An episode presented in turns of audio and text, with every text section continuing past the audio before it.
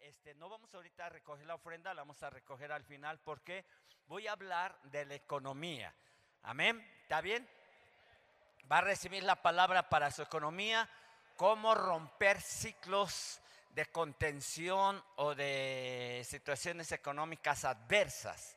Debemos de entender los principios del reino y quiero volver a empezar como una parte eh, inicial de lo que es completamente los diezmos y las ofrendas, principalmente los que ya tienen tiempo, esto lo han escuchado una y dos y otra vez y otra vez, pero es importante afirmar, cimentar claramente lo que son las finanzas en el reino, no allá en el mundo, allá en el mundo te, dejan por otro lado sobornos, robos, eh, mal manejos, eh, yo no sé, toda esa corrupción en las finanzas. Por eso tú debes de entender que en el reino de Dios lo primero es presentar nuestro corazón y decirle, Señor, aquí está mi corazón. Lo siguiente es mantener nuestras finanzas en santidad y pureza e integridad. Amén. Usted es íntegro, es justo. Cuando usted eh, es justo, en sus finanzas es porque es íntegro, o sea, todo lo tiene transparente. Y cuando sus finanzas eh, son eh, transparentes, usted es justo, lo vuelvo a repetir, entonces usted vive en justicia. Amén. ¿Me está entendiendo? Entonces usted debe de entender que eh, Dios no nada más bendice por bendecir. Uno debe de entender los principios del reino. Usted quiere la bendición, la provisión económica. Usted quiere mantener su economía para este 2022 y para el siguiente año o quiere cimentar lo que Dios le va a traer para el siguiente año, mientras en este 22 está manteniéndose en una firmeza, integridad y buena administración de sabiduría en sus finanzas. Amén. Bueno, entonces eh, vamos a empezar ahí en 2 Corintios, cómo mantener ese o cómo eh, cancelar esos ciclos de contención o de adversidad económica. Bueno, los niños están pasando a su clase, todavía hay más lugares. Muy bien, 2 Corintios 8, 9. Así dice la palabra de Dios. Porque ya conocéis la gracia de nuestro Señor Jesucristo, que por amor a nosotros se hizo pobre, siendo rico, para que vosotros con su pobreza fueseis enriquecidos. Dígame. Recuerde que cuando le pido que diga amén, es porque, ok, es verdad, tomo esta palabra para mi vida. ¿Ok? Cuando usted dice amén, es lo que está atesorando en su vida. Un amén es lo correcto. Un amén es eterno. El amén del Padre es el Hijo que es Jesucristo. Entonces todo lo que tiene que ver con el amén trae una afirmación a su espíritu.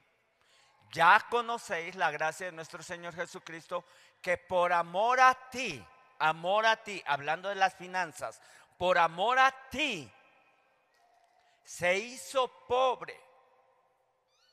¿Cómo se hizo pobre? No tenía una tumba donde ser depositado su cuerpo, no tuvo donde recostar su cabeza, no tenía una propiedad, no tenía un territorio, no tenía nada.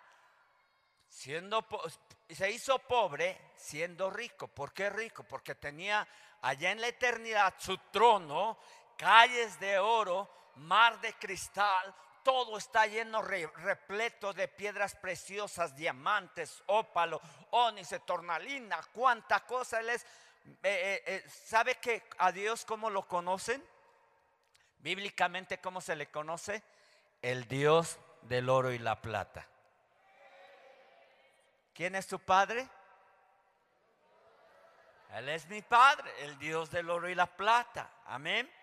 Entonces, siendo rico se hizo pobre para que con su pobreza, llevando en la cruz del Calvario, en, su frente, esa corona de espinas que marcaba la maldición de pobreza, la maldición de escasez, la maldición de miseria, lo llevó en la cruz del Calvario. Hubo una ley de intercambio. Él llevó tu pobreza para que tú económicamente no sufrieses. No, muchos no lo creen.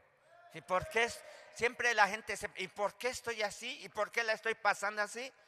Habla de una mentalidad que no ha sido renovada, transformada. Muchos han sido tocados, han sido sanados, han sido liberados, pero a veces vuelven a los vuelven a las cosas pasadas. Y cuando vuelves a las cosas pasadas, ahí te atoras.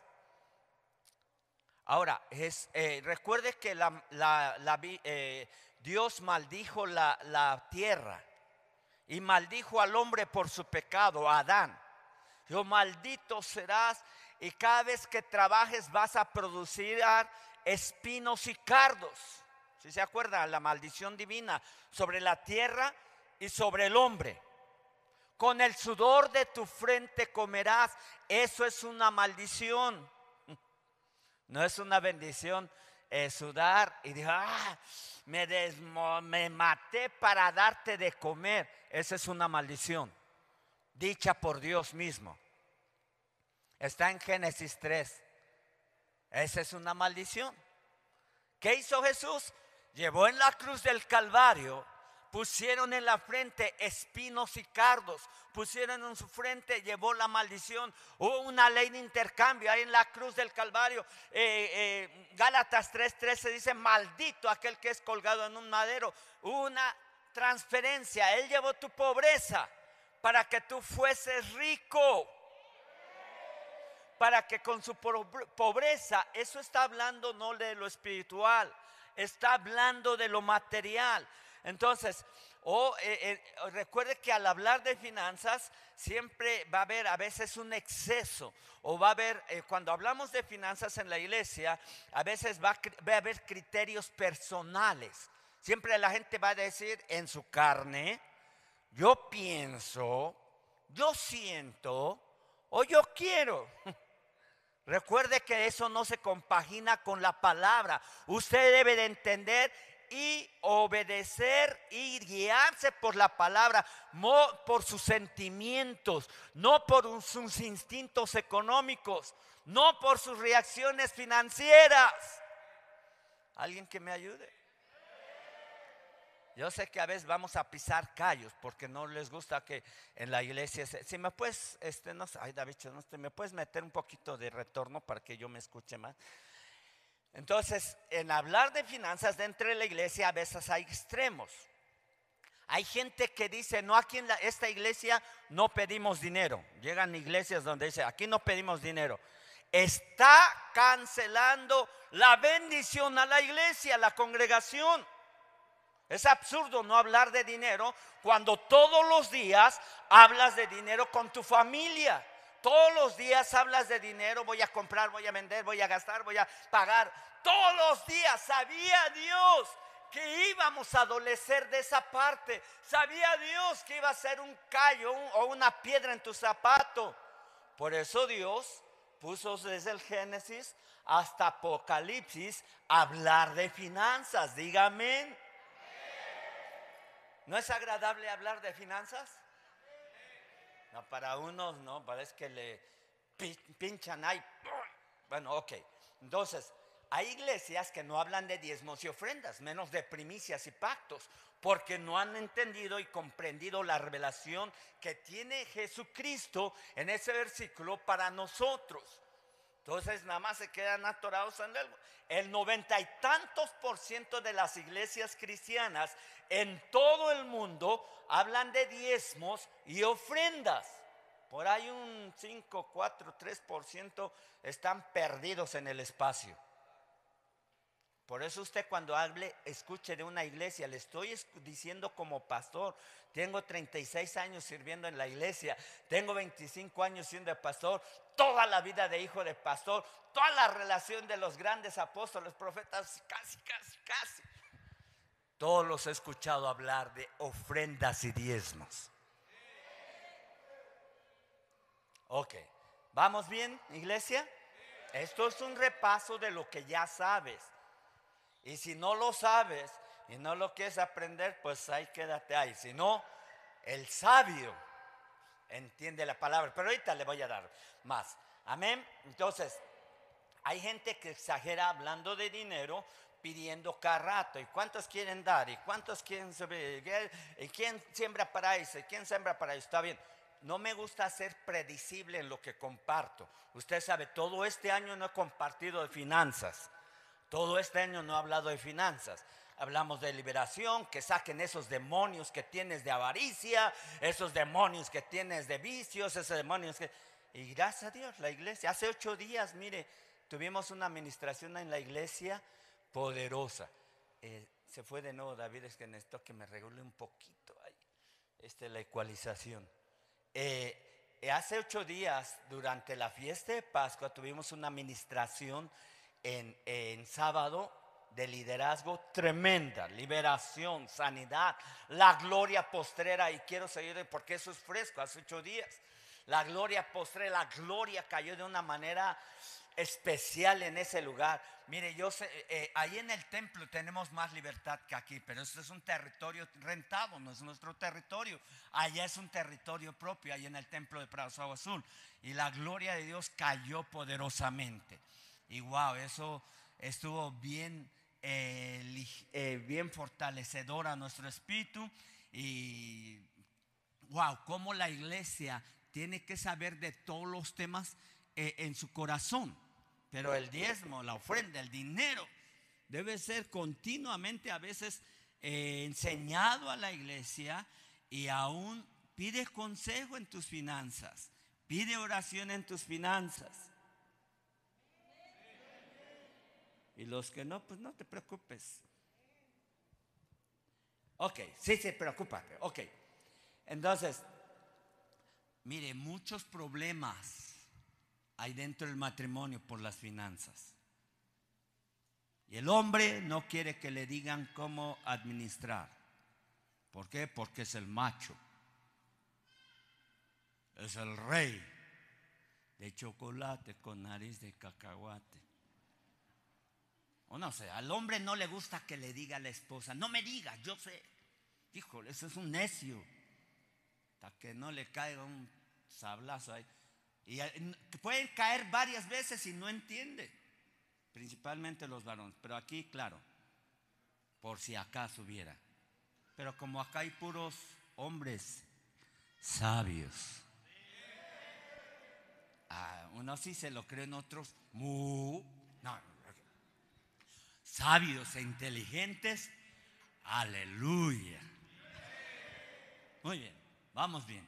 Entonces, eh, recuerden que ah, el dinero sirve para todo. ¿Quién dice amén? Claro, ya está en la Biblia. que Eclesiastés 10, ah, 19. El dinero sirve para todo. Por eso tenemos que hablar de dinero. A menos que vivas allá en el desierto, abandonado, en el, como ermitaño. Este, Eclesiastés 10, 19. Eclesiastés 19, lo más rápido que se pueda. Por el placer se hace el banquete y el vino alegra a los vivos. Ahora, no se va, si le gusta la borrachera, no agarre eso para su bien. Y el dinero sirve para todo. ¿Qué le parece? Estamos de acuerdo, ¿verdad? Ok, el dinero sirve para todo, pero el otro no lo agarra para, ay, mira lo que decía. Eso es lo que estaba esperando, echarme un... Ok. El dinero sirve para todo. Entonces, pero el dinero no compra la salvación. El dinero no compra la paz. El dinero no compra el amor. El dinero no compra el gozo que hay en tu salvación. El dinero no compra esa armonía dentro del hogar. No compras a tu esposa para tener sexo. No compras a tus hijos para que te quieran.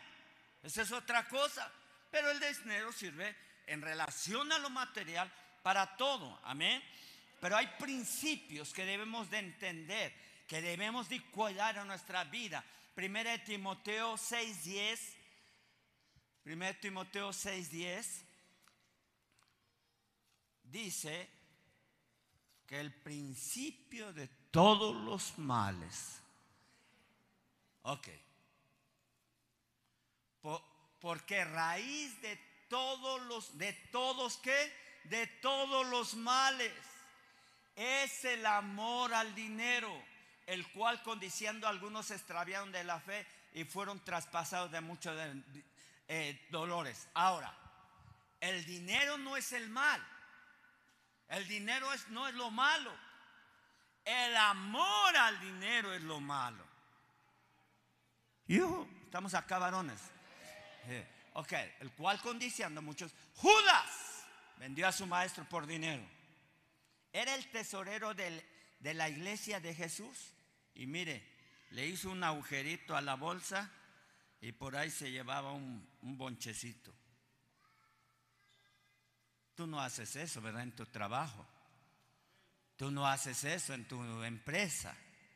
Tú no haces eso con tus eh, clientes. Tú cuando te dan de más en el cambio, tú lo regresas. Cuando encuentras un celular, tú lo regresas. Eh, los jóvenes le dan el cambio a sus papás.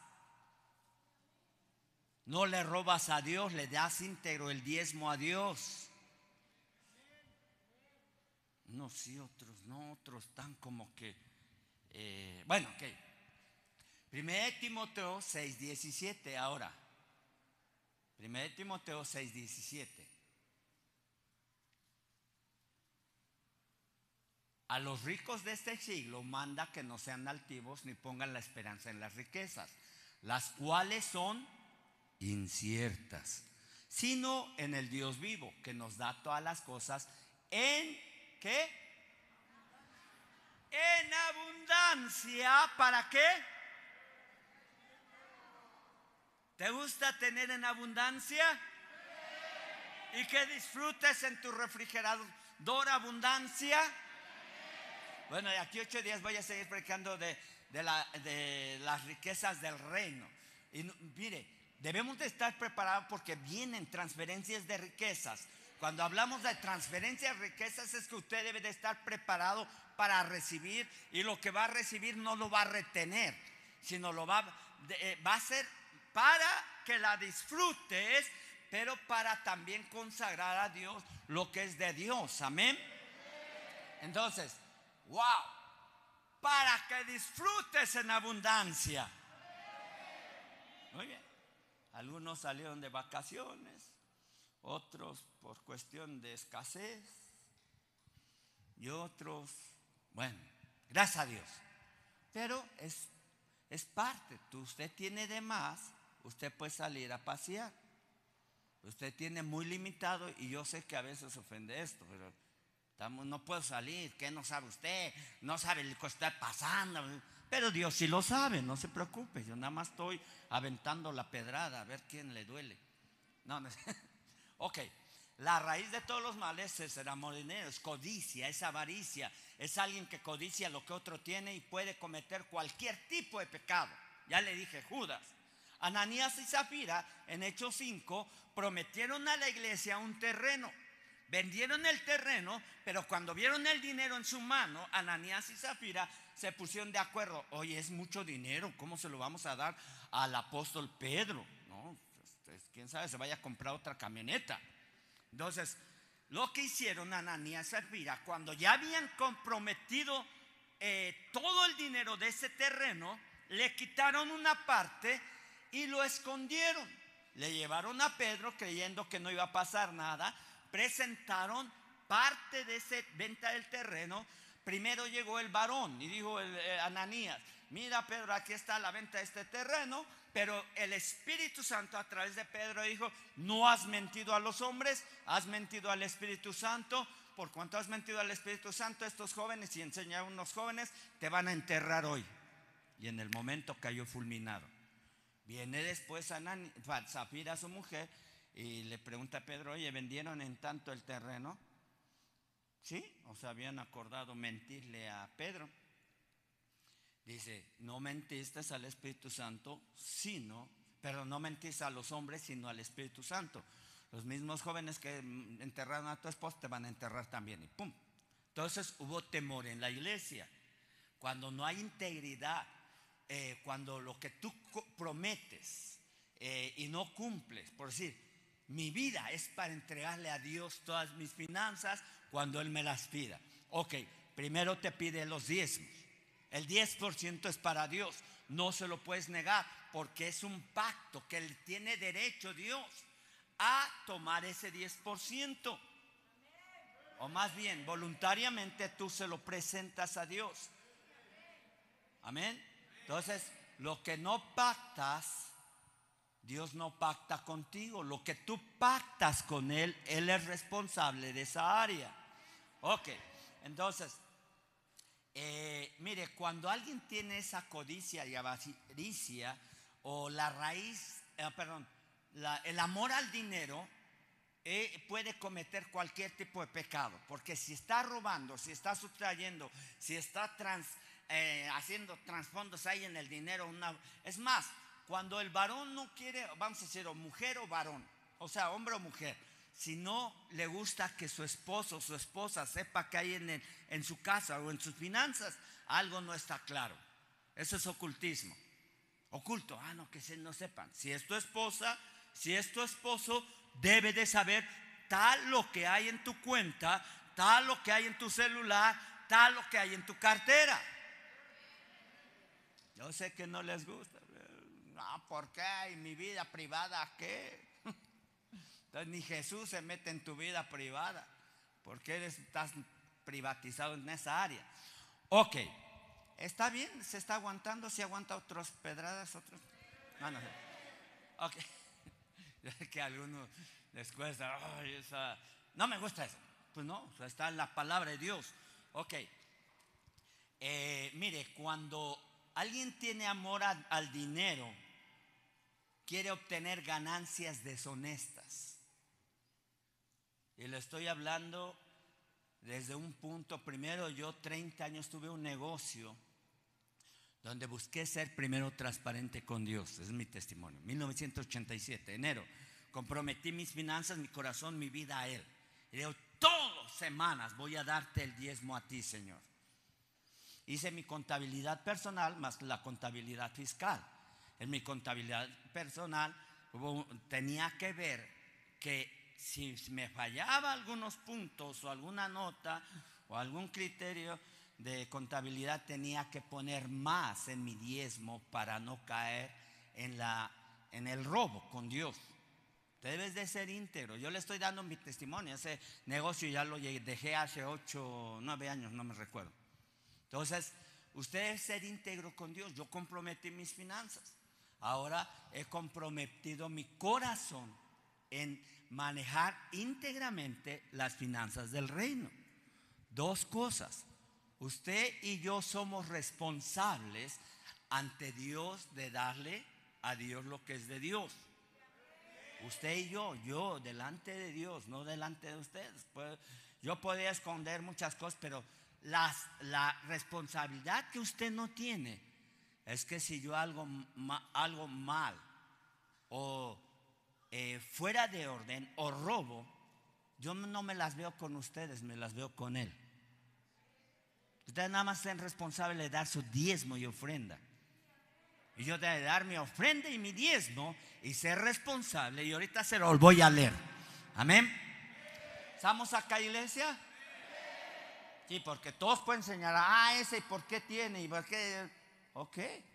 Dice la palabra de Dios, no juzguéis para no ser juzgado. Porque con la misma medida que, bueno, ahorita, eh, están buenas las pedradas. Hasta a mí me está doliendo. ¡Ah! No, no es cierto. Yo me doy suavecito el zape. a Mateo 6:24. Eh, vamos a hablar de cómo eh, no puedes servir a dos señores. Estamos hablando de la integridad. Estamos hablando de la transparencia. Tú eres transparente con tu esposa, transparente con tu esposo debes de ser transparente con Dios.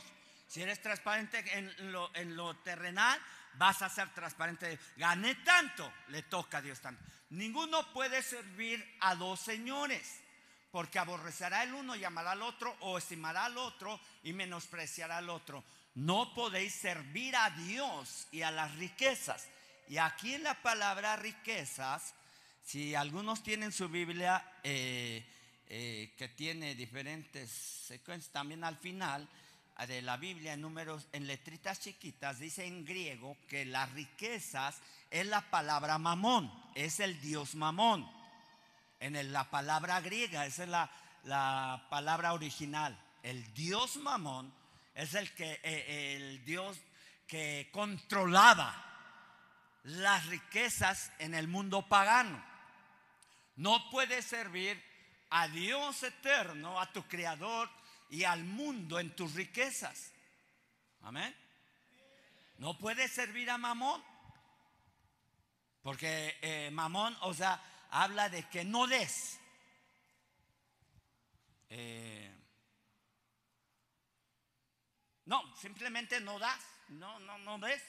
Porque quiere que tú estés pagando tus créditos, estés pagando tus necesidades, estés cubriendo eh, eh, tus, tus, deseos de, tu, de tus comodidades, nada más. Y dice, no le des a Dios. Ese es el Dios mamón. Imagínense cómo se llamarán los hijos de mamón. Nada más imagínenselo. No me lo diga. Sí, este, en, español se oye feo, pero pues en griego, bueno, no vamos a hablar griego, ok. Ok, entonces, Mamón es uno que no te deja servir a Dios en las finanzas, es uno que no te deja dar, es uno que controla su en las finanzas, es ladrón. Entonces, eh, Dios es el que nos da todas las cosas en abundancia, pero también Satanás puede dar las cosas para controlar a las personas. Es como aquel que dice, no tengo tiempo ni para ir a la iglesia, no tengo tiempo ni para ir a una casa de paz, no tengo tiempo para nada. Pues, Faraón te tiene esclavizado porque estás controlado bajo el yugo de esclavitud de Faraón. Moisés nada más le pedía a Faraón, deja ir a mi pueblo a adorar al desierto. No, doble trabajo, doble turno, no, doble, doble, ay, todo. O sea, siempre busca Faraón o Mamón quitarte la relación con tu creador. Date cuenta, sé entendido, sé inteligente. No sigas los consejos de Faraón, no sigas los consejos de, de Mamón. Qué bueno que estás acá, qué bueno que están conectados ahí en Ciudad Neza. Saludos a todos los de Ciudad Neza y todos los que están conectados. Digan amén ahí en Ciudad Neza. Qué bonito, amén. No, ya son bien apasionados también. Ok. Entonces, el mundo prospera a través de tranzas, el mundo prospera a través de engaños, el mundo prospera a través de sobornos, a través eh, de mucho trabajo. Así prospera el mundo. Nosotros no somos del mundo. Estamos en el mundo, pero no somos del mundo ni amamos las cosas del mundo. Gracias. Entonces, ¿por qué algunos no prosperan en lo económico? En lo económico, recuerde que Satanás tiene tres objetivos, o los demonios tienen tres objetivos. Uno, que nunca las personas conozcan que Jesucristo es su Salvador. A muchos les costó venir a las plantas de Cristo. Dos, el objetivo de los demonios, por segundo objetivo, es que teniendo a Cristo en su corazón, nunca le sirvan eficazmente en la iglesia a Jesucristo. Y tres, los que sirven en la iglesia y participan, nunca reciban las promesas de Dios hablando aún en el área financiera. Entonces Satanás va a querer contener toda forma para que tú no seas prosperado, bendecido. Eh, bendecido en tu economía, bendecido en tu vida personal, en tu vida matrimonial. Recuerde que uno de los índices más altos de divorcio es la economía dentro del hogar. No, ¿por qué te gastaste eso? Nah, y tú te compras tu pantallota de 90 pulgadas y a mí ni trastes tengo. Nos separamos. O no sé. De la nada se separan. Pelean un pedazo de tierra. No, esos son mis bienes. Ah, qué bueno que mejor nos hubiéramos casado por bienes separados. Porque mira, se me hace que tú eres la ladrona y tú eres la, rata de dos patas. Y se dicen tantas cosas. Ok. La conveniencia en el ámbito espiritual, en el ámbito cristiano, en el principio de la palabra es que usted se case por bienes mancomunados. Si piensas divorciarte, pues sí, ya desde el principio, separados, separados desde el principio. Eso es maligno. Ok, gracias, muy bien. Ya próximamente veremos la verdad. Ok, no. Porque algunos no prosperan. Mucha gente por falta de perdón no prospera. Mucha gente, y hay en Mateo 6, en Mateo 6 rápidamente lo vemos, eh, Mateo 6, 14, Mateo 6 termina el Padre nuestro, porque tuyo es el reino, tuyo es el poder, tuyo es la gloria, amén, termina el Padre nuestro, y sigue, ninguno puede, eh, Mateo, no, Mateo 6, ¿qué dije? 14. Entonces, ah, cuando hay un, eh, perdón, porque si perdonáis a los hombres sus ofensas, os perdonará también a vosotros vuestro Padre Celestial. Versículo 15. Pero, mas si vosotros no perdonáis a los hombres sus ofensas, tampoco vuestro Padre Celestial perdonará vuestras ofensas. Fácil. ¿Estás ofendido? Perdona a tu hermano. ¿Cuántas veces has de perdonar a tu hermano? Hasta 70 veces 7. ¿Y quién es el que más te puede ofender? Tu suegra. Bueno, hasta 70 veces. Ay Señor, llevo 385 veces que le he perdonado. Pues vuelves a empezar hasta 70 veces. A tu esposa, tu esposa es el que siempre está cerca de ti. Ok, hasta 70 veces 7. Muy bien. Entonces, ¿por qué algunos no son prosperados económicamente? Por la falta de perdón. Ya leyó. Si Dios no te perdona, no te bendice. Si tú no perdonas, no recibes la bendición. Fácil. Número dos, ¿por qué algunos no prosperan? Gente opera con el principio de escasez. Practican la pobreza. Gente opera con el principio de escasez. Mire, da la ofrenda y da puras monedas. Eso lo aprendió en la iglesia tradicional, a dar limosna. Allá en la iglesia tradicional dan limosna, no dan ofrenda. Dan lo que les sobra. Ahorita vamos a leer un poco más de eso. Entonces, eh, a Dios le das tu corazón, no le das una cantidad, le das tu corazón. Pero gente opera con el principio de escasez. ¿Cuál otra forma de operar con el principio de escasez? Cuando vas a una fiesta, eh, das un regalo de 15 pesos. ¿Cuáles son los perfumes más baratos? Abón. No, no sé, quién sabe. ¿Operas con principios de escasez? No, y al fin que es el compadre, ni lo pelo, dale ahí cualquier cosa. No, si va a regalar algo, trate de dar algo bueno. Si va a dar de comer, no de nada más frijoles rellenos échele tocino, échele bolas de masa para que alcance. No, no, pero le da sabor, le da sabor. Ya se me está antojando ahí. Cuando va a comer, de, no va a dar cualquier cosa, no pere con, con una mentalidad de escasez.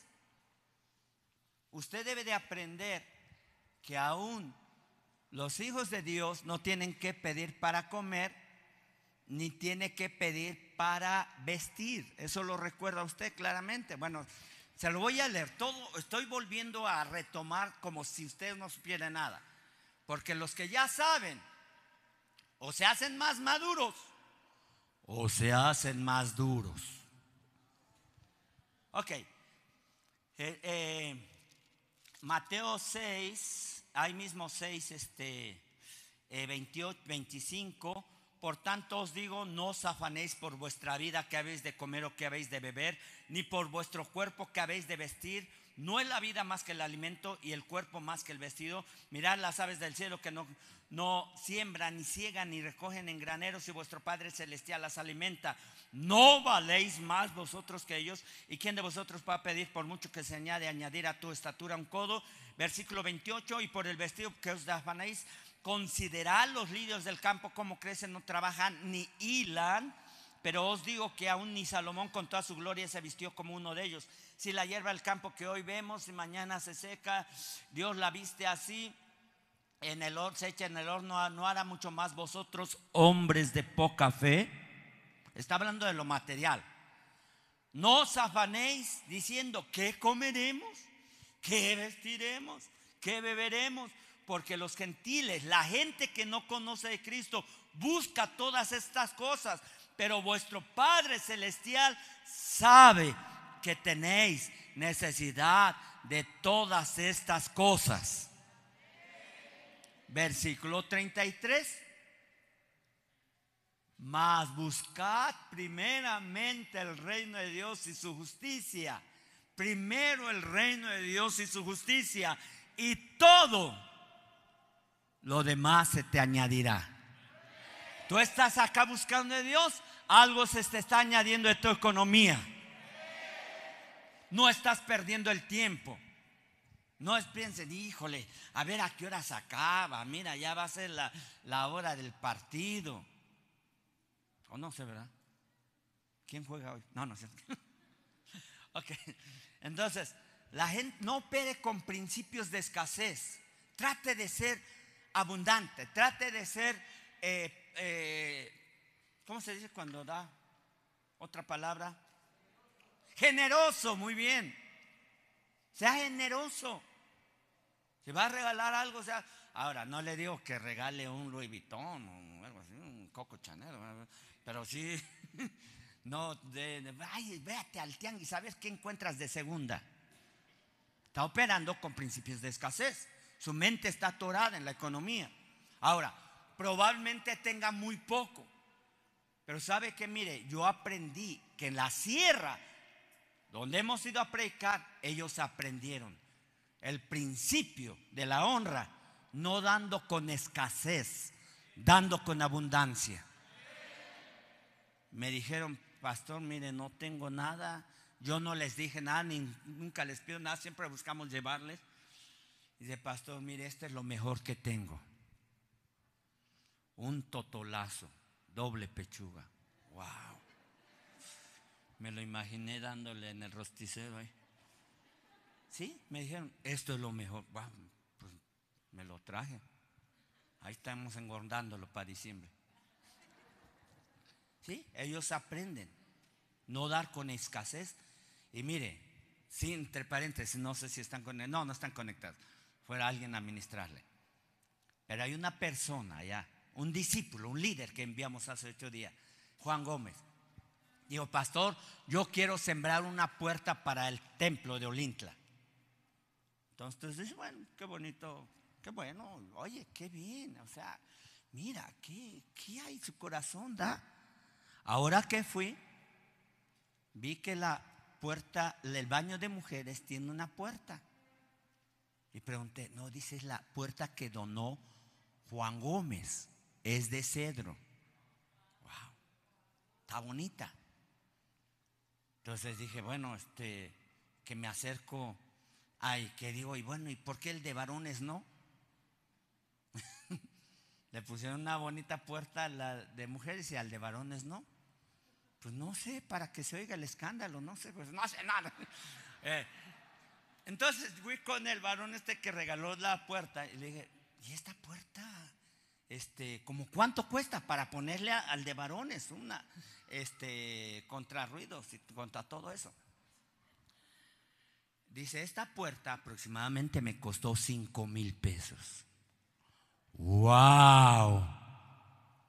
¿Te ha puesto una puerta de 5 mil pesos en tu casa? Gloria a Dios, muy bien. Pero allá en el templo, En el baño de mujeres hay una puerta de cedro de más de 5 mil. Desde ahí ya usted dice, ah, sí, entro al baño. Y ahí está el mentor Javier, es cierto eso, esa puerta no cuesta menos. Yo dije, híjole, y si le habíamos partido a la mitad, mitad para los hombres, mitad. No, pero su mentalidad no es escasez. Y le voy a dar ese testimonio más. Ese varón tiene un terreno, no sé cuánto de, espacio de, milpa, pero está sembrando vainilla. La vainilla le llaman ahorita el oro negro. Solamente un kilo de vainilla en su estado correcto, en el nivel correcto, cuesta 10 mil pesos. Ore por ese varón que tenga una buena cosecha, porque no tiene una mentalidad ni opera con escasez. Y cuando nos dio, mire, nos dio carne asada en abundancia. No agarró, bueno, parte de la mitad al pastor y parte de la mitad a los demás. No, mire, más, pastor, ahí está, más, coma más, coma más. sacaba del, del asador carne asada, carne asada y carne asada. ¡Wow! En la sierra funciona esta palabra. Claro que sí. Yo lo he visto. Cuando llegamos por primera vez, Recuerdo que tuvieron que ir por leña para hacer las tortillas.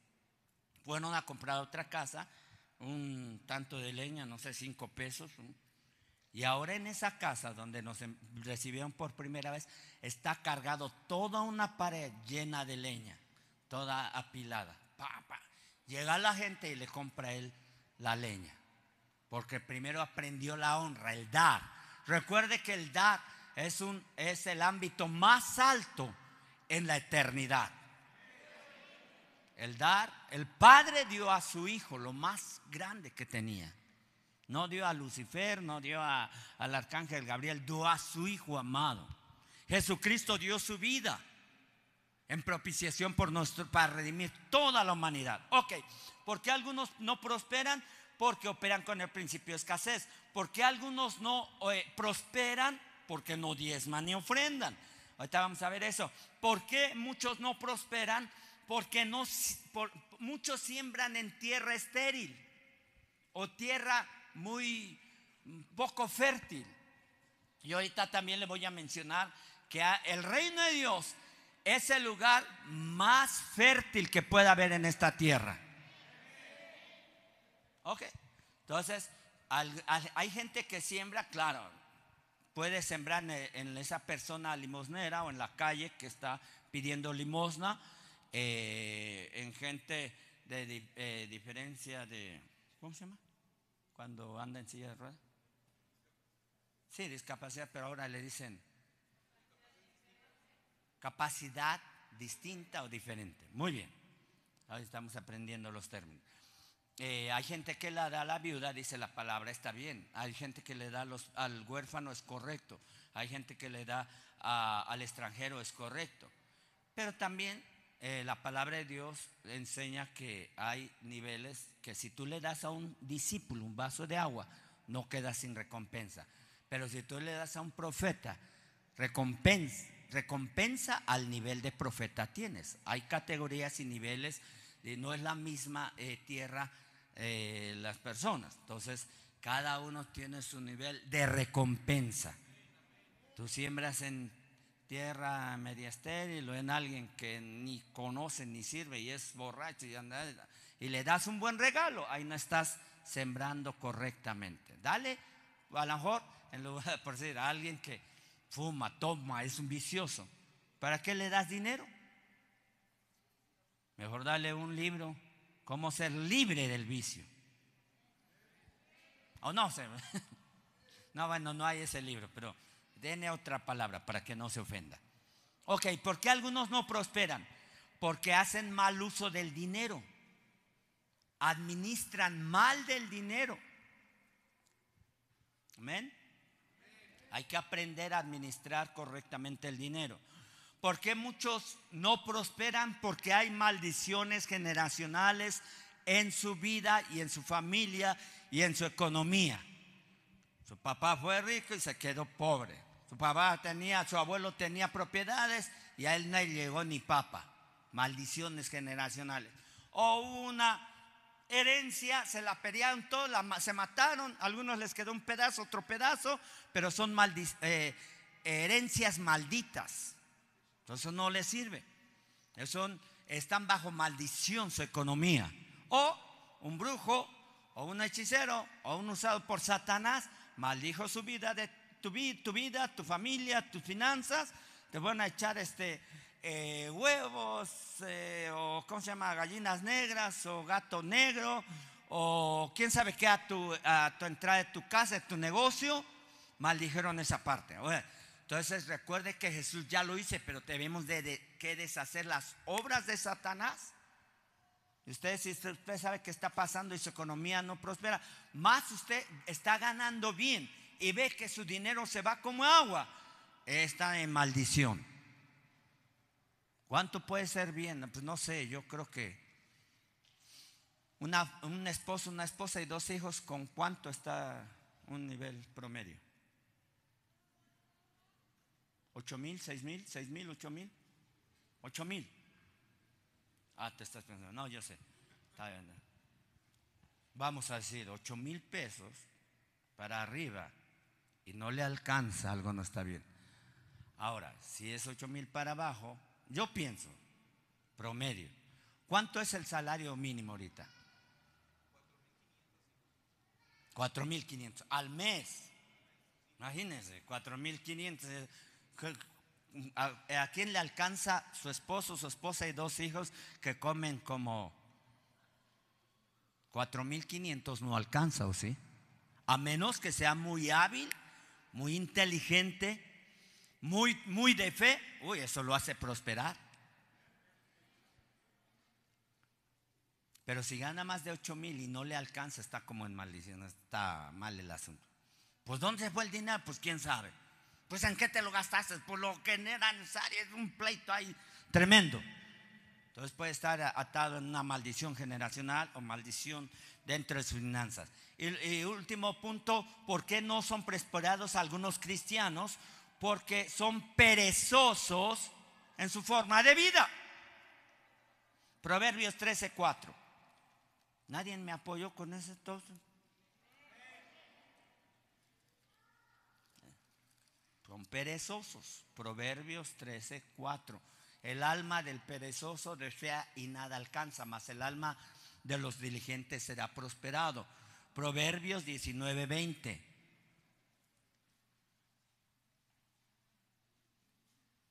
escucha el consejo y recibe la corrección. 19, 20, pues sí, ponme el 2013, el 2013. Ok, no ames el sueño para que no te empobrezcas, abre tus ojos y te saciarás de pan. Amén. El perezoso no alcanza. Yo tuve mi negocio por 30 años. Y yo le digo, todos los días iba a trabajar de lunes a sábado. Tenía mi casa de paz, tenía mi discipulado, mi tiempo de oración, mis domingos, este, sirviendo a Dios en la mañana y en la noche, ya como primero como líder, después como pastor. Y me iba a conferencias, a congresos cristianos, a imparticiones para líderes, para pastores, para apóstoles. Me iba a todas las reuniones y lo pagaba yo. Me iba a la sierra a predicar, a regalar eh, ropa, víveres, y toneladas llevamos, toneladas. Había un desastre en algún lugar, llevábamos toneladas. Trabajaba todos los días. Y el día que descansaba era para ir con mi familia a pasear del dinero que eh, producía mi negocio. De plano, el día, no, no recuerdo que un día dije, no, hoy la voy a echar. Yo, o sea, me voy a echar a la cama. No, o sea, me voy a trabajar. ¿Verdad, varones? Es lo que hacemos. es más, desde los 17 años, mi mamá y mi papá me enseñaron a trabajar en el campo. Fui a, eh, trabajé en el maíz, en el frijol, en la tuna, en los jitomates, cosechando todo eso. Me fui a Estados Unidos, trabajé en la lechuga, en, el melón, en la fresa, cosechando y sembrando y limpiando. Trabajar de 6 de la mañana a 6 de la tarde. El perezoso nada alcanza. ¿Alguien apoya? Sí, Juan Carlos, apóyame. Pues nosotros, ¡ay, Sóbese. Ok. Pues esa es una forma que no va a alcanzar. O sea, tú sales y puedes irte a cargar a la central de abastos. No, es que no encuentro el flojo. No, no es cierto. Ok. Eh, mire, cuando alguien deja de dar ofrendas y diezmos, es porque dejó de creer en Dios. Fácil. No, es que no voy a dar. ¿No crees ya en Dios? Recuerde que una cosa es creer en Dios y otra es creerle a Dios. Ese es muy diferente. ¿Tú crees en Dios? todo el mundo, hay 98 millones de creyentes en México. Pero creerle a Dios es diferente. Entonces, Proverbios 3, 9, 10, nos vamos, le estoy dando pura palabra. Proverbios 3, 9, dice, honra, honra a Jehová con tus bienes y con las primicias de todos tus frutos. Eh, dice, honra a Jehová con tus bienes. ¿Cuáles son tus bienes? Tu casa, tu terreno, tu carro, tus muebles blancos, toda la línea blanca y con las primicias de todos tus frutos. Eso lo hacemos principio de año. Versículo siguiente. Y serán llenos que tus graneros con abundancia, tus lagares rebosarán de mosto, tu refrigerador, tu cuenta estará llena. Solamente honra a Dios. ¿Qué es honra? ¿Qué es la palabra honra? Valorar quién está en tu vida. Honra es eh, ser agradecido Honra es apreciar de dónde viene la bendición a mi, a mi vida. Honra a Jehová con tus bienes y con las primicias de todos tus frutos. Entonces, eh, recuerda porque sabes de dónde recibes, de quién recibes y a quién le crees. Por eso honras a Dios con tus bienes. Amén. El tacaño no recibe porque siempre está quejándose que no tiene y busca siempre una excusa para no dar la ofrenda ni el diezmo. Ese es el tacaño. El generoso busca la oportunidad de dar a Dios. Va a la casa de paz, da, va a su discipulado, da, va a su, a su, este martes tenemos recertificación de liderazgo, lleva su ofrenda. El avaro dice, no, pues es que, pues no traje nada. Pero sale a las memelas y qué tal. Deme dos banderas, eh, una quesadilla con queso, con chicharrón, con flor y con champiñones. Y una coca bien fría. Y no dio ofrenda. Es más, dio cinco pesos de ofrenda. Ahora, enséñele a sus hijos a no dar monedas de a 50 centavos ni de a peso. Eso es operar con escasez. Ese es dar limosna. A mi hija busco darle, no darle nunca una moneda. Si no tengo, pues, bueno, las monedas que tenga. Da este billete para la ofrenda. Y no diga, ah, usted por qué tiene. No, eso es una mentalidad. Y la mente es transformada por medio de la palabra de Dios. Romanos 12:2.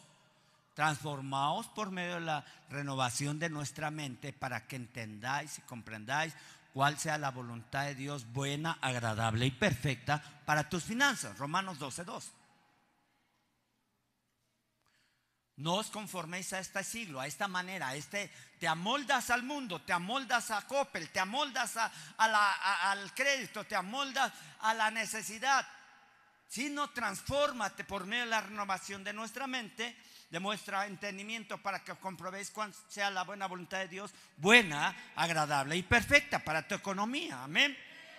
Entonces, el generoso siempre va a tener luz en su corazón, el deseo de estar agradecido en todo tiempo y dar. Entonces, ahora, ¿tú cómo das tu ofrenda y tu diezmo? ¿Por fe y por agradecimiento o por conveniencia? Vea las dos maneras que se puede hacer. Eh, Génesis 14, 17, Abraham dio por fe. Y ahorita vamos a ver, verlo también en hebreo. Pero Génesis 14, 17. Cuando volvía de la derrota de Kerdoloamer, de los reyes que con él estaban, salió el rey de Sodoma a recibirle en el valle de Sabé, que es el, el valle del rey. Versículo 18. Entonces Melquisedec, rey de Salem y sacerdote del, del, Dios Altísimo, sacó pan y vino, versículo siguiente, y le bendijo diciendo, bendito sea Abraham del Dios Altísimo, creador de los cielos y de la tierra, siguiente versículo, y bendito sea el Dios Altísimo que te entregó a tus enemigos en tu mano, y le dio a Abraham los diezmos, le dio a Abraham los diezmos de qué? Se, echó algo, mm, eh, jaló algo para su bolsa se escondió algo alguien al fin que nadie sabía. Le dio los diezmos de todo. Amén, gloria a Dios. Entonces, Abraham dio por fe. Ese no dudó. Yo sé que a muchos conocen a Abraham, el padre de la fe, pero él obedeció. Él tenía la seguridad y la esperanza en Dios. Recuerda que en el Antiguo Testamento solamente dos veces se menciona la palabra fe. Jesucristo es el autor y consumador de nuestra fe. Pero Él se movió en seguridad, en firmeza, en la palabra de Dios. Y, Dios, y es más, esto era antes de la ley de Moisés. Ahora vámonos después de que Jesucristo, esto, bueno, ahorita lo vamos a leer. Ahora, ¿cuál es por conveniencia? Génesis 28, 20. Génesis 28, 20. Jacob dio por conveniencia. ¿Le gusta ser convenenciero? ¿Verdad? Los hijos ah, si me abrazas porque te conviene que te dé un dulce. E hizo Jacob voto diciendo, si fuere Dios conmigo y me guardara en este viaje, ¿en qué voy? Y me diere pan para comer, vestido para vestir. Versículo 21. Si me diere, si recibiere, versículo 21 21, 28, 21. Entonces, ¿qué pasó? Se pausó. Y si volviera en paz a casa de mi padre, Jehová será mi Dios. Fíjense qué convenenciero el hijo de sus papás. Versículo 22. Y esta piedra que he puesto por señal será casa de Dios y todo lo que me dieres. Y de todo lo que me dieres, el, diezmo apartaré de ti. Para ti, fíjense la conveniencia. Si me dieres para comer, si me dieres vestido, si me guardares en este viaje, yo voy a apartar el diezmo. Si no, a volar. O no sé qué pensó ese Jacob. Eso es por conveniencia. Por fe, no importa. Lo que tenga, lo voy a dar para Dios sea muy poco, ahí se prueba tu corazón. No cuando tienes mucho. Por fe es cuando no tienes, si lo das, aunque no ves al momento, pareciera que no tienes para la siguiente semana, pero sabes y estás seguro que Dios nunca te va a dejar. Eso es por fe. Por conveniencia, bueno, si esta semana me aumentan, si esta semana vendo, pues doy el diezmo, si no, pues para la otra convenenciero este. Bueno, pero también se vale. Aquí he escuchado muchos testimonios por conveniencia. Yo le pedí a Dios que me diera ahora sí le voy a dar el diezmo, híjole. Pero dice, bueno, uno dice, bueno, gloria, gloria, gloria a Dios, pues ya que. No sé, hágalo por fe, tenga esa eh, percepción espiritual y esa seguridad que Dios le va a dar mucho más. Nunca Dios se queda con nada. Y nunca tú le vas a ganar a Dios. Nunca tú le vas a dar más a Dios de lo que Él te da. Amén. Entonces, ahora sí entramos en lo que es, bueno, hay en Hebreos 7, Hebreos 7, hablando del diezmo, 7.1, eh, ya estoy terminando, usted está entendiendo, son principios, es todo lo básico de la economía. Usted que ser libre de, en sus finanzas, que no estén robando, que no estén, este, ya le dije siete principios, eh, por qué gente no prospera, por gente se contiene su economía, o por qué la gente eh, se le va el dinero como agua. Entonces, ahí en Hebreos 7.1 eh, dice, porque este Melquisede, rey de Salem, lo que leímos en Génesis, sacerdote del Dios Altísimo, salió a recibir a Abraham, que volvía de la derrota de los reyes, casi está diciendo lo mismo. Y lo bendijo el sacerdote. Recuerde que este, este eh, Melquisedec, rey de Salem, es alguien en la simbología de Jesucristo. No tiene principio ni fin. Versículo 2. A quien asimismo dio Abraham los diezmos de todo, cuyo nombre significa primeramente rey de justicia y está con mayúscula. También rey de Salem. Esto es rey de paz, hablando ya de Jesucristo.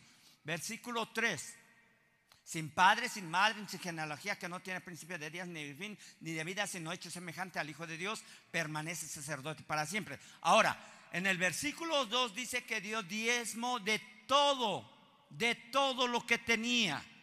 Versículo 2. De todo lo que tenía. Ahora, tú aprendes a dar diezmo de todo lo que recibes.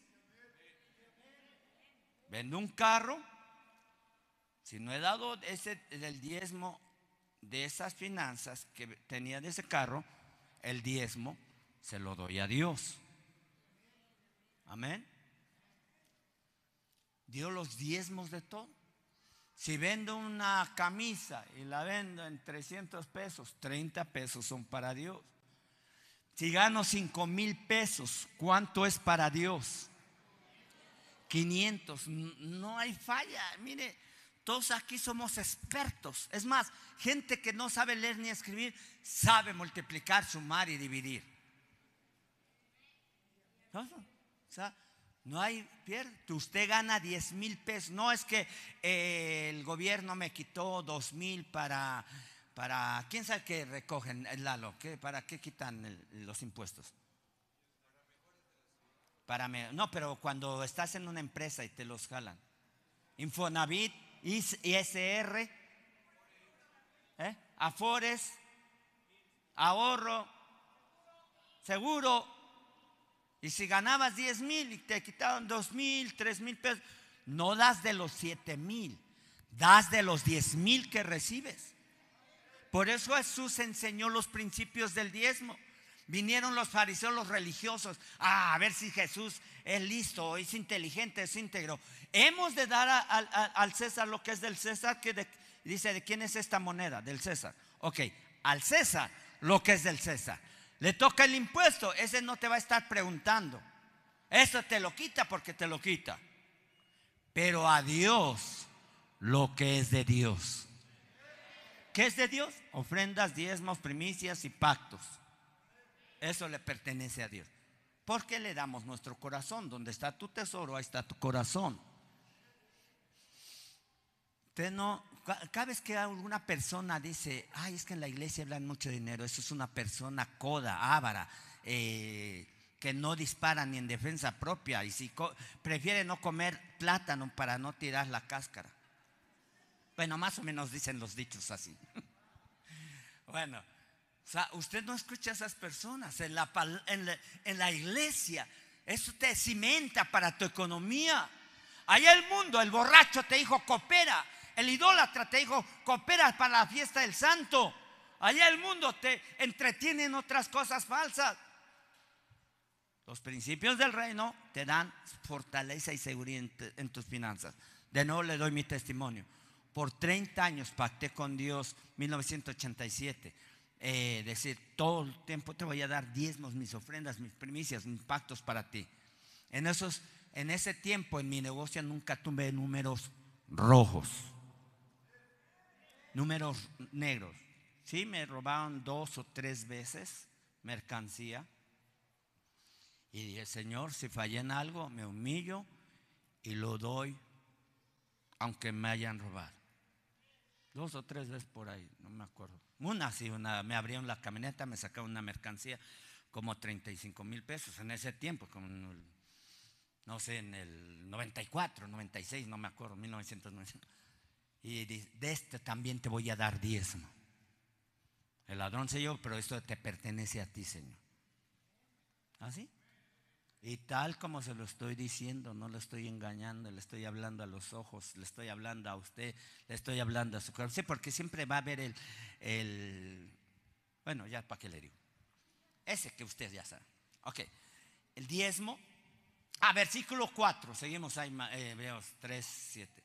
Sí, pero usted sabe que esto es controversial, hablar del dinero. Sí, ¿a poco usted? Ok, 7.4. Considerad pues cuán grande era este a quien aún Abraham, el patriarca, dio diezmo del botín. O sea, todavía dio, o sea, ganó, le ganó al, pueblo el enemigo, le quitó todo al pueblo enemigo y también de eso dio el botín. Ciertamente los que de entre los hijos de Leví reciben el sacerdocio tienen mandamiento de tomar del diezmo los de tomar del pueblo los diezmos según la ley. Recuerde, esa es parte de los principios que Dios pone en la iglesia. Es decir, de sus hermanos, aunque estos también hayan salido de los lomos de Abraham. ¿Sí está entendiendo esto? Uno se les fue el avión. 7.6, eh, Hebreos. Pero aquel cuya genealogía no es contada entre nosotros, tomó Abraham los diezmos y bendijo al que tenía las promesas.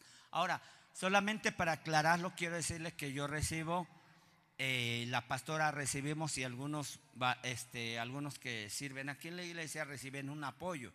Nosotros recibimos una aportación para eh, nuestra economía semanal.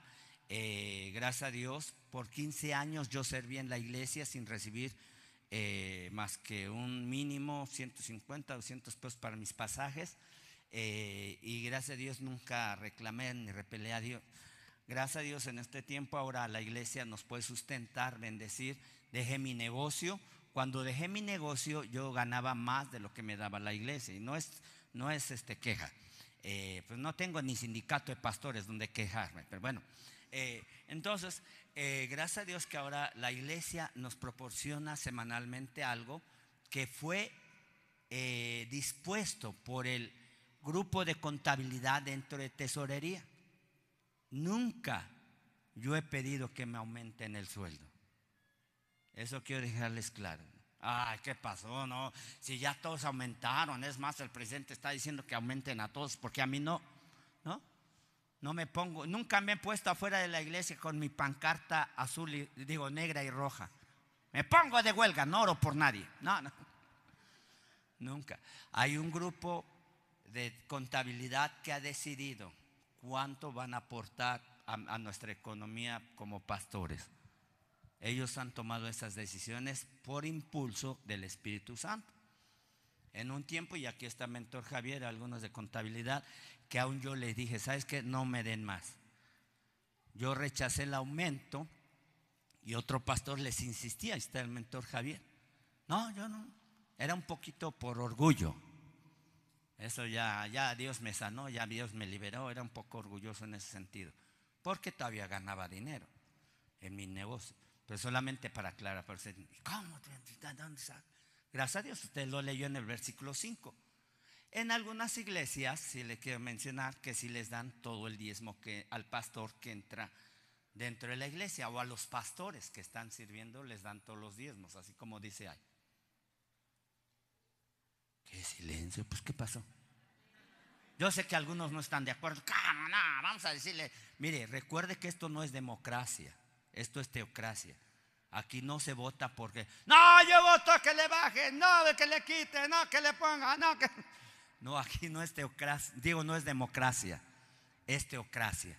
El Espíritu Santo. Pues nos podemos equivocar, sí. Pero créanme que hasta este día no hay ninguna intención de robar, no hay ninguna intención de malversar, no y se lo estoy diciendo a los ojos y delante de Dios.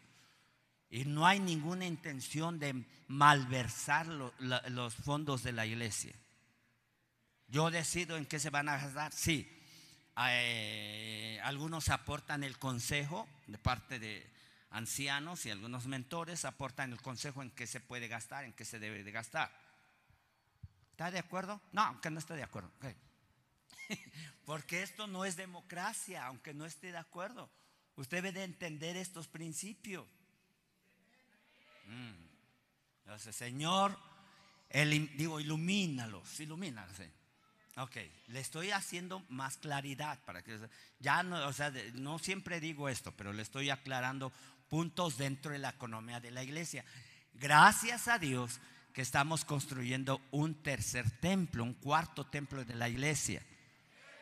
Cada semana van personas y miles de pesos se gastan en los viajes que hacen de salidas. Unos van para Olintla, otros van para Ciudad Neza, Zacatlán, Tehuacán, eh, ¿cómo se llama? Eh, Tecali. Todos esos son miles de pesos que van para la obra misionera. Otros son nuestros gastos para eh, la remoción de los, de los edificios. Y otro también cuando se necesita. Hemos sembrado en otras iglesias económicamente. Y mire, vamos más adelante para que usted siga entendiendo la palabra de Dios. Muchos se quedan así como, ¿y será cierto? Pues al primero que no, no, no, para que, para que caiga, que le caiga una suegra. No, no, cierto. Ok, 7-6. 7-6. Eh, bueno, aparte de la que ya tenía. Aquel cuya genealogía no es contada entre nosotros tomó Abraham los diezmos y lo bendijo al que tenía la promesa. Yo no sé, yo no pedí nada, pero hace 15 días tuvo 15 días con mi, suegra en mi casa. No, no es que me no di el diezmo, no, no, no. Pero me puso ese día mi esposa, el día que llegó, bueno, eso no es testimonio, chiste. Me puso una canción de los 60 y la primer, de las primeras que empezó fue la de Enrique Guzmán. Mi suegra llegó, mi suegra llegó. Y me puse a bailar. Ok, sin discusión alguna, el menor es bendecido por el mayor.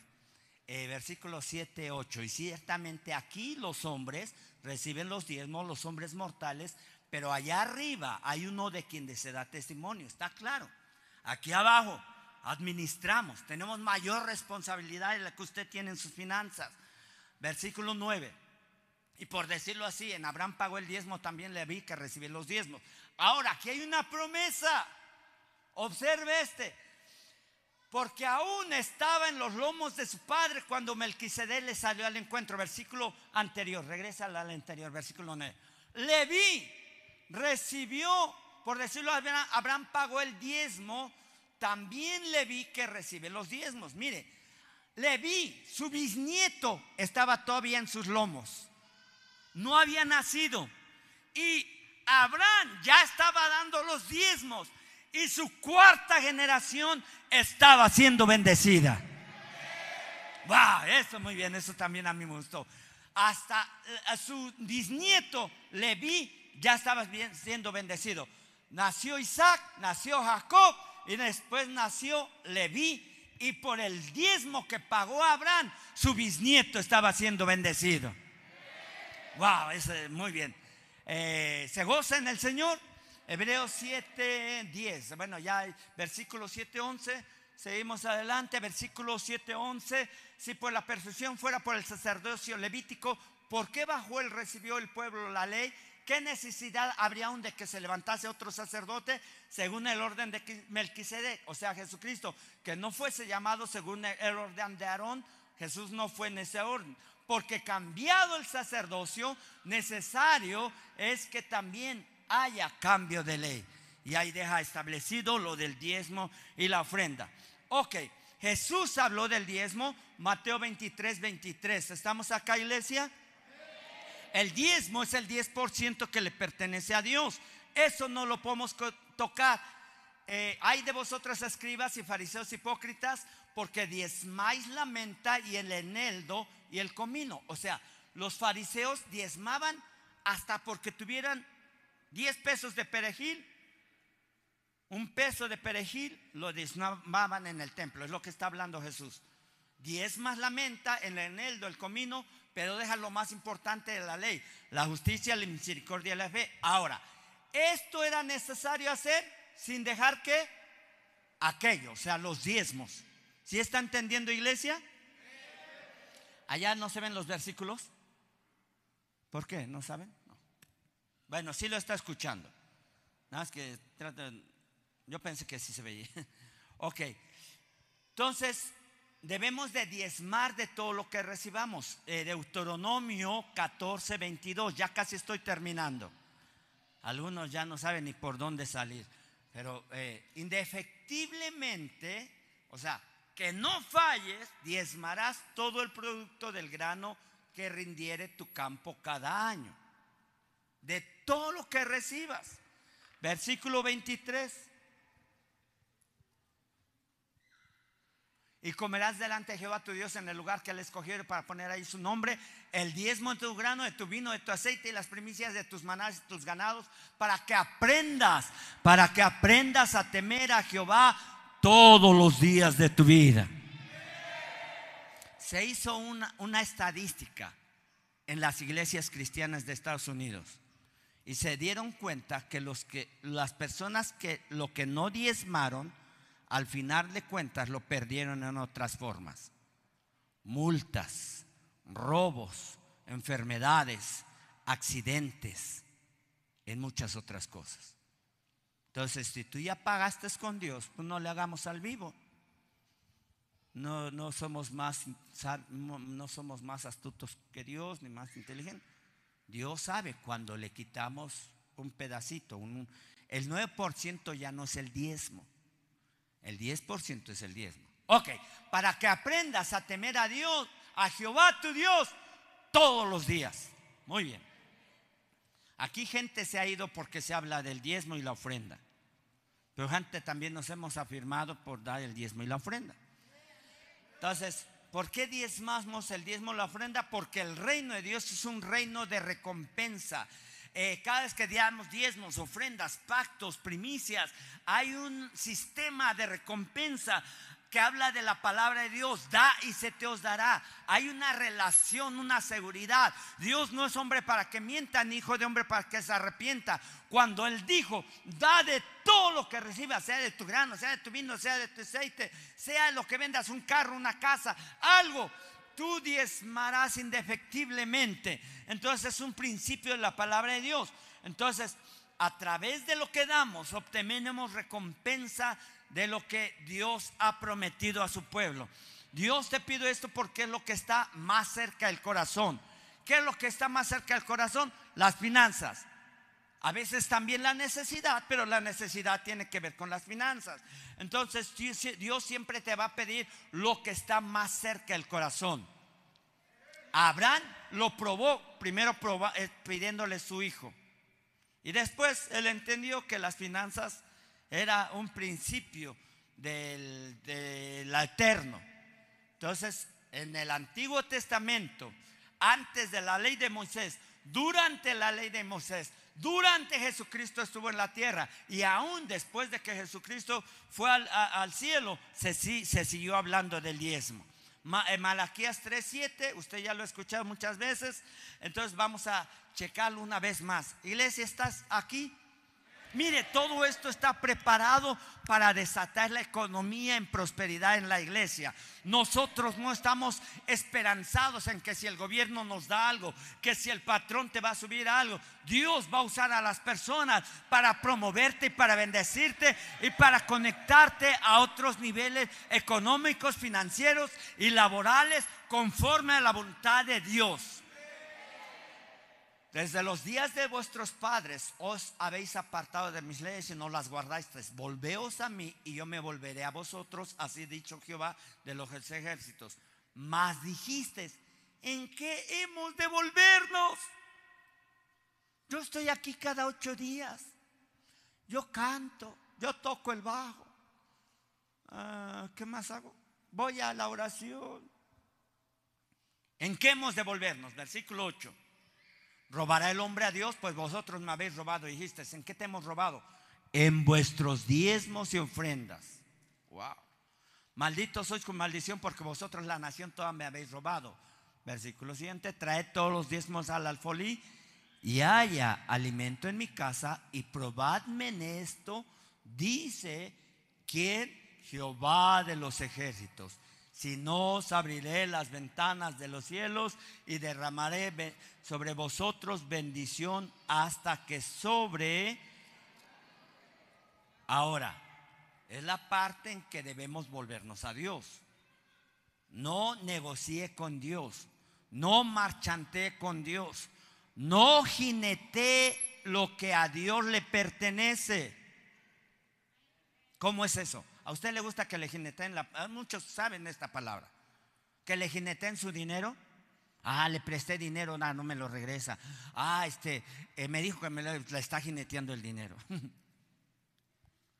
no le doy el diezmo esta semana a Dios, pero en 15 días se lo doy. Ahorita lo voy a volver a invertir. Le está jineteando el dinero a Dios. Ok, trae todos los diezmos al alfolí, pero dice Dios, ¿en qué te hemos robado en ofrendas y diezmo? Trae todos los diezmos al alfolí. ¿Cuál es el alfolí? El alfolí es el lugar donde tú te alimentas espiritualmente y te sacias en toda área de tu vida. Económica, material, mental, emocional, física, en toda área. Este es un lugar donde Dios nos provee y nos sustenta día con día la bendición a nuestra economía, a nuestra salud, a nuestra familia, a nuestro hogar. De aquí yo he estado 35 años sirviendo a Dios y sé que Dios no es hombre para que mienta, no es un ni político, no es un artista. Dios es Dios y Él nunca cambia. Su palabra es verdad y Él permanece para siempre. Ahora, Alfolí es el lugar, es donde se echaban los granos, eran canastos grandes o lugares donde se almacenaba el grano, el grano. Pero ahí de ahí tú comes, traes los diezmos al alfolí. Y dice, dice Jehová, haya alimento primero en mi casa, antes de que haya en tu casa. Dice Dios, haya primero alimento en mi casa. Yo sé que no conviene, yo sé, no, Yo quiero mi refrigerador y Dios me está pidiendo que haya alimento primero en la casa de Dios, en la iglesia, en el templo. No, no es compatible, ¿verdad? No está, la cabeza no capta eso. Pero esos son los principios del reino. Primero, dice Jehová, hay alimento en mi casa. Y dice, probadme. A ver, pruébame, te está retando. Pruébame. Ahora, esto quiere decir me crees, confía en mí, pues hazlo. Eso es lo que está diciendo Dios. Probadme. Recuerde que uno de los diez mandamientos es: no tentarás al Señor tu Dios. Este es el único área donde puedes decir: a ver si es cierto Dios. Claro, si lo hace por incredulidad, no va a recibir nada. Si lo hace por retar a Dios, peor. Después un rayo ahí probadme, dice, confía en mí, lo que te estoy diciendo es real. Lo que está diciendo Dios, a ver, pon tu fe en mí, pruébame en esto, en cuál, diezmos y ofrendas. Si no os abriré las ventanas de los cielos y derramaré sobre vosotros bendición hasta que sobre y abunde. Ahora, las ventanas de los cielos no son como las de tu puerta, de tu casa, de las ventanas de tu casa. Las ventanas de los cielos habla y marca la diferencia para tu bendición. Hay una seguridad de que Dios abrirá de una manera permanente la seguridad en tu economía. Cuando tú, le crees a Dios, esas ventanas empiezan a, a, soltar bendición, gracia, favor inusual, accesos comerciales, accesos laborales, de una manera que te va Dios seguir sorprendiendo en tu economía. Y cuando traes todo de corazón, eso siempre va a ser olor fragante. Abrirá las ventanas de los cielos, derramaré bendición hasta que sobreabunde. A usted no le gusta que su refrigerador haya solamente dos maruchan y se la repartan entre cuatro, sabiendo que la maruchan está quién sabe a qué grados de ser un cartón. Pero los que les gusta dicen, ay, qué sabrosa. Y qué barato comí. ok, este, que haya bendición. Ah, ¿Le gusta a usted que haya eh, dos kilos de plátano, cinco kilos de naranja, una sandía grande, tres papayas, dos melones, dos kilos de manzana? ¿Sí? O nada más dos plátanos. Hijo, déme damos un aguacatito. Usted debe ir rompiendo con eso. Yo sé que a veces ofende esto, pero un aguacatito porque no me alcanza. Pues nada más agarra un pedacito y le dice a su hijo, nada más un cachito porque es para todos, somos diez. Yo me acuerdo que toda la vida mi papá fue eh, pastor, yo toda la vida hijo de pastor. Pero yo recuerdo hasta el día de hoy, siendo niño, mi papá traía 20, 30 piezas de pan, no sé. Siempre la panera estaba cargada de pan leche seis litros diarios de leche. No sé, no me acuerdo, pero siempre una, una, hoyota grande. Nunca padecimos de, de, esa, de alimento. Nunca, o sea, yo nunca pensé, o sea, híjole, que mañana. Siempre había abundancia como hijo de pastor. No, no recibía, él estaba de tiempo completo en la iglesia, no recibía un salario. Eh, él trabajaba a veces también en lo que él me dejó mi negocio, que me dejó el negocio a mí, y él confiaba en Dios, pero nunca vi la mesa vacía. ¡Wow! Bendición hasta que eso. Mire, ahora viene la promesa, versículo 11. Y reprenderé reprenderé también por vosotros. Es más, tú no lo vas a hacer.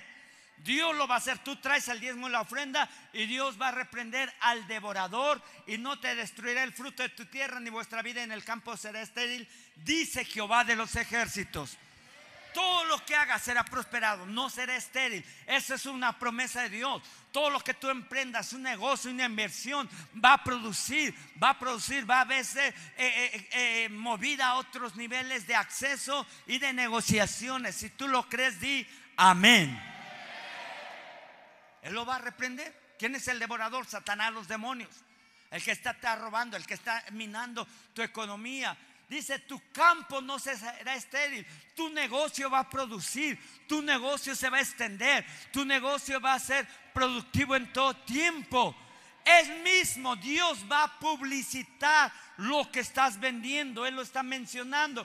Tu campo no será estéril, dice, no el pastor, no el mentor, dice Jehová de los ejércitos. Malaquías 3:12. Y todas las nociones dos dirán bienaventurado. La gente te va a decir bienaventurado, bienaventurado, bienaventurado, bienaventurado, bienaventurado. Porque seréis tierra deseable. ¿Quién dice? No dice el patrón, no dice la esperanza de México. Dice Jehová de los ejércitos. Y porque todavía la gente dice, ay, a ver si nuestro presidente, ¿se acuerdan? Está la palabra de Dios para que está esperando, extendiendo su mano para pedir limosna. Antes, como dijera el presidente, frijol con gorgojo. No, esperes del hombre nada. No esperes, ya, ya le he dicho mi testimonio, pero a mis clientes, cuando alguien me decía, tú comes de mí, agarraba toda mi mercancía y me a volar, que no te vendo nada. Porque le digo, yo, mi Dios me provee todo. Y varias veces recogí mi mercancía y me fui dejándolo sin venderle nada. Porque eso me ponía en celo santo. No, yo dependo de Dios. Ya después, oye, no puedes dejar pasar. Ah, claro, te perdono y adelante. no, sí, eso fue real.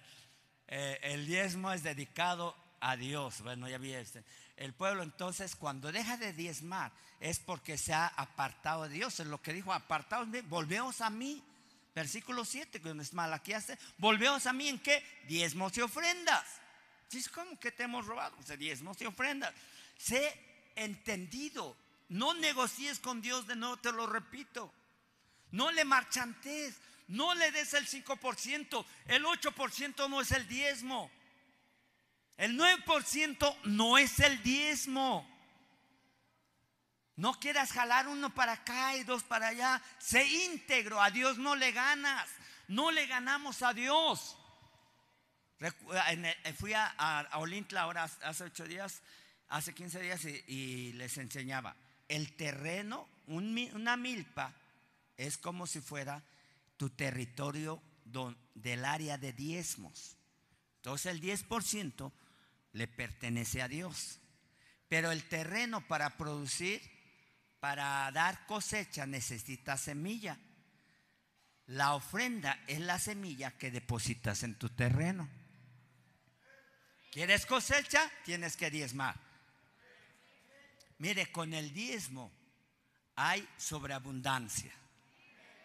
Pero con la ofrenda que semilla hay gran cosecha. Por todos lados tienes las de ganar. Amén. Ok, entonces, eh, vamos a ver cómo Dios eh, es, eh, es firme, tu promesa es para nosotros. A Dios le vas a dar, mire, a Dios le damos conforme a nuestra madurez espiritual y mental.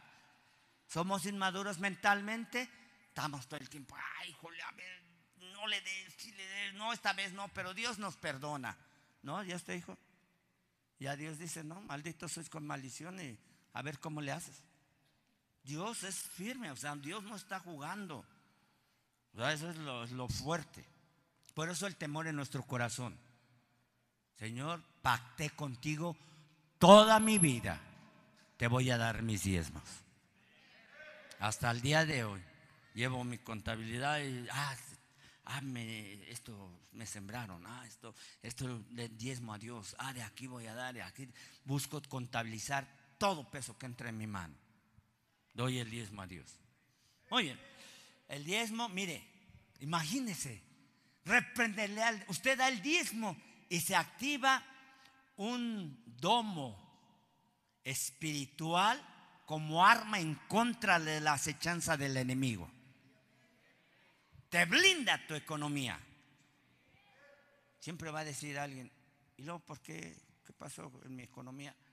Usted debe de ver áreas, o sea, ya estuve diciendo varias, o sea, eh, áreas donde hay que cuidar, hay que cerrar. Mire, cuando a veces Dios, recuerde, Dios quiere tu corazón, pero si hay algo que antepones a Dios, tú debes ir rompiendo con esos que sea una persona, un lugar o una cosa. Que decir, Señor, no quiere que yo no quiero que eso sea primero, sino que tú seas primero. Amén. De aquí a ocho días le voy a estar hablando de los accesos a las grandes riquezas, conforme a la palabra de Dios. Amén. No conforme a allá unas conferencias de cómo ganar más dinero. Eh, entonces, el diezmo es un arma poderosa, pero diezmando y ofrendando, haciendo pactos y dando primicias, quiero decirle que lo que practicas de continuo lo vas a perfeccionar. No mantienes eso, ya no te cuesta. Ya sabes que esto es de Dios y esto se lo, se lo das a Dios sin ninguna inseguridad. Entonces, hay algunos, y creo firmemente, que ya están preparados para la transferencia de riquezas a su vida. Algunos, amén, no, eso, lo tomo, eso también para mí. Amén. ¿Dónde Dios lo dice? ¿Por qué Dios lo dice? ¿Con qué, usted debe de entender con qué actitud debes de dar. Ya casi estoy acabando. Segunda de Corintios 8, 8 12. Ah, ya, más bien ya acabé, pero voy a continuar. Segunda de Corintios 8, 12. Porque si primero hay la voluntad dispuesta, ¿cómo debemos de dar? Con voluntad dispuesta. Será acepta según lo que uno tiene, no son lo, según lo que no tiene. Ok, eh, segunda de Corintios 9.6. Segunda de Corintios 9.6, ahí está, hay que dar con, eh, bueno, también sería el siguiente. Pero esto digo, el que siembra escasamente también segará escasamente. El que siembra generosamente, generosamente también segará. Cada uno, versículo, cada uno de como propuso en su corazón, no con tristeza ni por necesidad, porque Dios ama al dador alegre. Amén. No vas a dar por, ay, necesitan la iglesia, les voy a dar 100 pesos, ¿no? El pastor necesita para sus chicles, le voy, no, usted honra al hombre de Dios y usted honra a Dios con sus ofrendas, su diezmo, no por necesidad, eso es, no des por necesidad, versículo 7 estábamos, bueno, eh, ni con tristeza, si usted no das de tu corazón, no vas a recibir ninguna recompensa, mejor no des nada. Ah, todo piden, ah, y a poco es cierto. Pues no lo des, no lo des, no vas a recibir nada de parte de Dios. Dios ama al dador alegre. ¿Cuál sería lo contrario? Al que está dando, ay, otra vez dinero, ay, otra. Pues, pues diría ahí, Dios no ama al que. o sea, sería lo contrario. Ok, versículo 8. Ya terminas. Poderoso es Dios para hacer que abunde en vosotros. Poderoso es Dios para que abunde en vosotros toda gracia a fin de que teniendo siempre, teniendo que, siempre en todas las cosas, todo lo suficiente, todo lo suficiente en todas las cosas, tenga siempre, abundéis para toda buena obra. ¿Para qué? Para la borrachera, para el adulterio, para el vicio, para maldad, para la pornografía, para toda buena obra. Hay una promesa. A fin de que teniendo siempre en todas las cosas todo lo suficiente, abundéis, abunda para dar para toda buena obra. Y le agradezco, por ahí nos dieron una ofrenda para Olintla de cuatro mil pesos. Que Dios les siga prosperando y bendiciendo.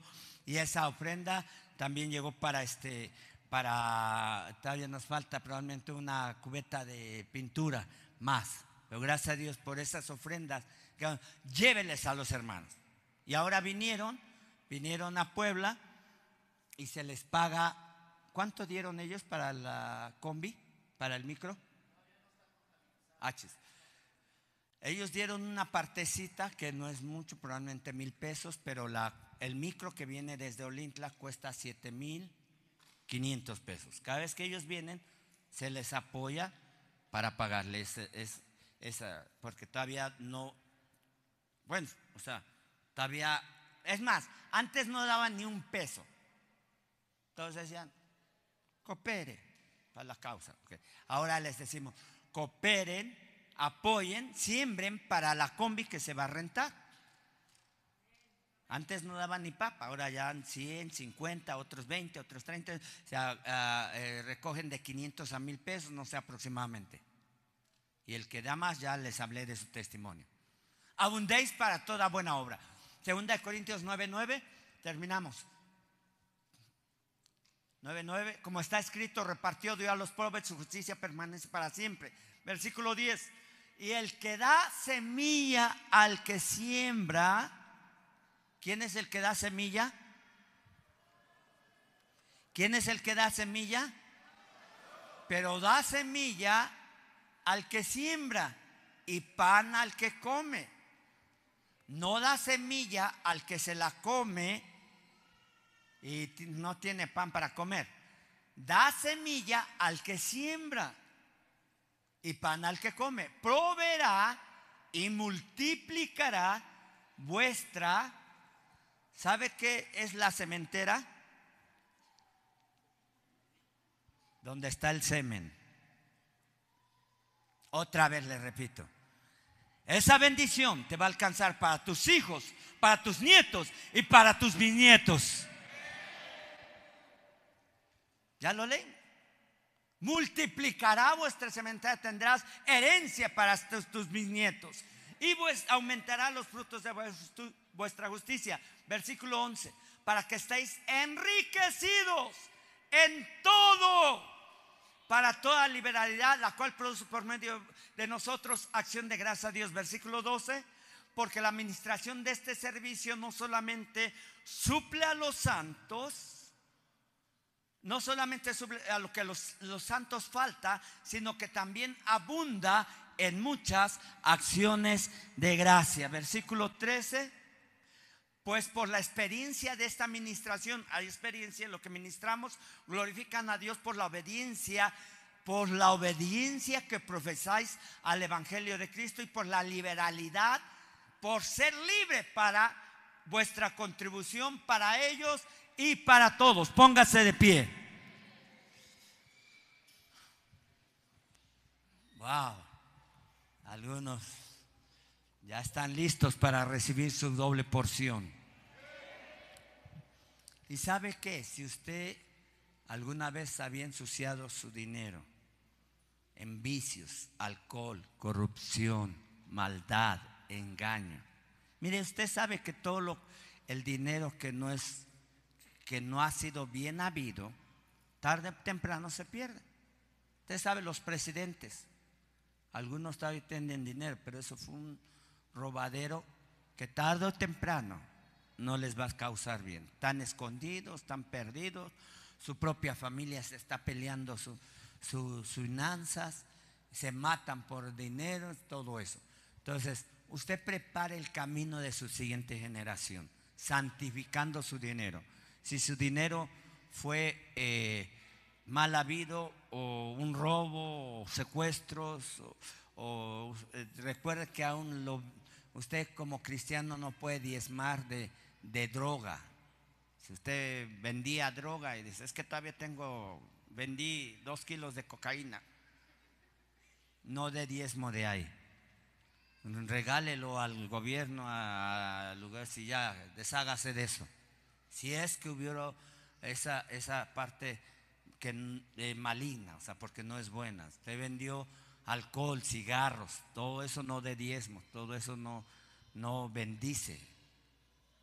Si viniera aquí el hijo del Chapo, hermano, tu dinero por allá, y, pero te vamos a bendecir. Entrégate a Cristo, pasa la fiesta, bienvenida, etc. No se puede. ¿Está entendiendo eso? Ok, porque yo conocía pastores que aún recibieron dinero de corrupción. Entonces, ya no les fue bien, ya no les fue bien. Ok, entonces, eh, tú estás sembrando en expectativa, amén. De aquí ocho días le voy a soltar promesas, promesas, promesas, promesas, promesas sobre su economía. Ya leímos muchas promesas ahorita, pero dice la palabra de Dios que eh, eh, el dinero del pecador está guardado para el justo. ¿Dónde lo dice Proverbios 13, 22? algunos no creen algunas cosas. 13, 22.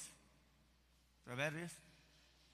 Ah, bueno, esa es una promesa. El bueno dejará herederos a los hijos de sus hijos, pero la riqueza del pecador está guardada para el justo.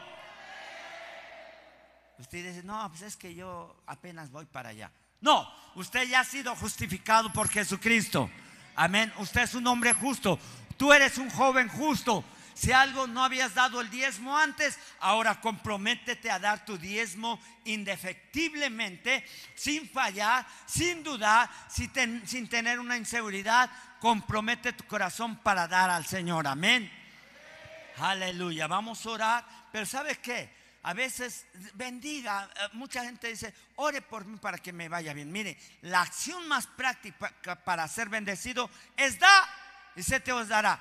Eh, Lucas 6, 28. Eh, da y se te os dará. Medida buena, abundante, remecida. Ah, Chihuahua. No era. ¿Qué pasó? ¿No se acuerdan? Eh, Lucas, ¿qué? Es que en la mía sí está. En el Lucas 6. ¿Usted sabe? Ayúdeme.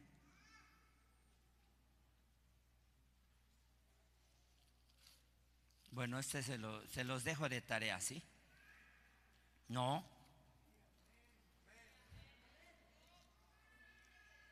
6.38, gracias. Mire, hasta los sabios nos equivocamos. Dad y se os dará.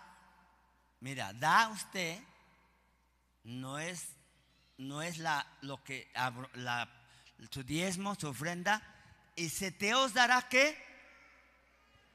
Medida buena. Apretar quiere ser segura que no se te va a escapar de tu economía remecida, tú te vas a gozar, remecida. Oh, gracias Señor. Rebosando darán en vuestro regazo, porque con la misma medida que mides serás medido. Hay una ley de intercambio, da y se te os dará. Prepara tu diezmo. Si alguien necesita uno, un sobre, este prepare. Hace ocho días varios dimos nuestros pactos, presentamos nuestros pactos en, en Pascua y es parte de lo que hacemos.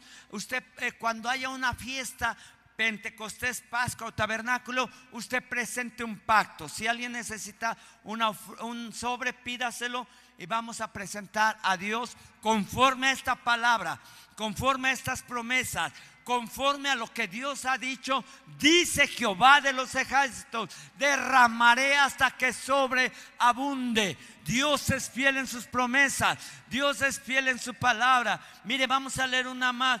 Dice eh, Isaías 55, 10.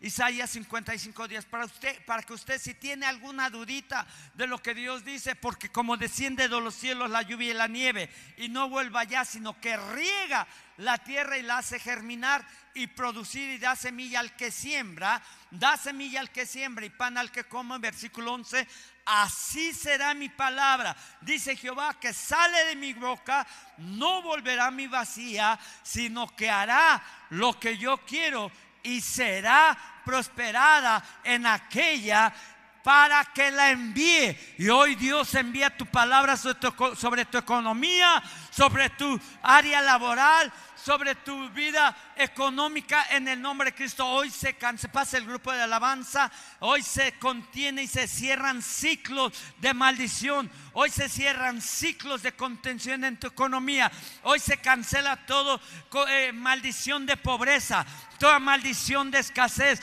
toda maldición de miseria. Hoy atamos todo espíritu de robo, todo espíritu de accidente, todo espíritu que viene a destruir tu tu, campo, tu bendición. En el nombre de Jesús reprendemos al al revoltón, al gusano, a la langosta, a la oruga que comió desde la raíz tu economía, tu negocio, tus áreas laborales. En el nombre de Jesús, hoy cancelo toda maldición conforme a la palabra, arrancamos y desarraigamos, asolamos todo poder del enemigo, cancelamos toda oposición que el diablo vino en contra de tu economía, en contra de tu, eh, en contra de tu vida financiera en el nombre de Jesús. Hoy toda deuda empieza a ser cancelada.